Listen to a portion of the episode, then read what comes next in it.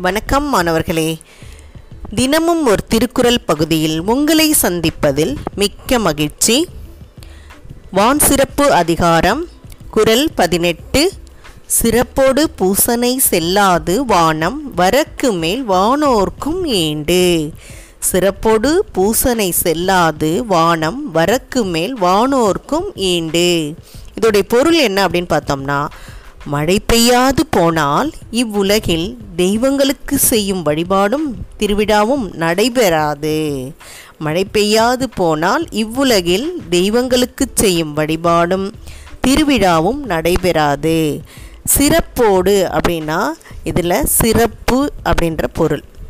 அல்லது பெருமைன்னு சொல்லலாம். பூசனை அப்படின்னும் போது வழிபாடு. பூசணைனா எதை குறிக்குது? வழிபாடு. செல்லாது நடக்காது. செல்லாதுன்னா என்னது? இந்த இடத்துல நடக்காது. என்ன நடக்காது? மழை பெய்யவில்லைன்னா தினந்தோறும் நம்ம இறைவனுக்கு செய்கின்ற வழிபாடும் சரி ஆண்டுதோறும் சிறப்பாக செய்வோமா இல்லையா? திருவிழாலாம் நடக்கும். திருவிழா அப்போ நம்மலாம் சாமி கும்பிட போகும்போது என்ன செய்வாங்க? முன்னாலே விரதம்லாம் இருந்து அந்த முளைப்பாரி போடுறது நேர்த்திக்கடன் செலுத்துறது இப்படி சிறப்பான பூசணைகள்லாம் எப்போ நடக்கும்? வருஷத்துக்கு ஒரு தடவை நடக்கும்.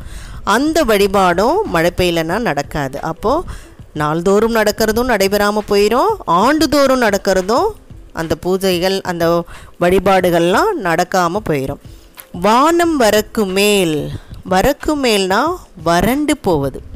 வறண்டு போகிறது தான் இங்கே வரக்கு மேல் கொடுத்துருக்காங்க.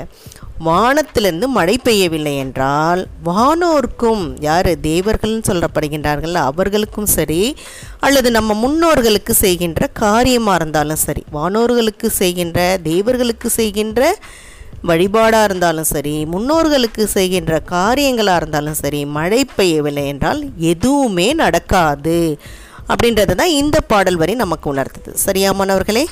இதை படித்து பயன்பெற வேண்டும் என்று கூறி இதை வழங்கியவர்கள் ஐடிடி திருப்பத்தூர் மற்றும் வனிதா தமிழாசிரியை காரைக்குடி. நன்றி நன்றி மாணவர்களே நன்றி.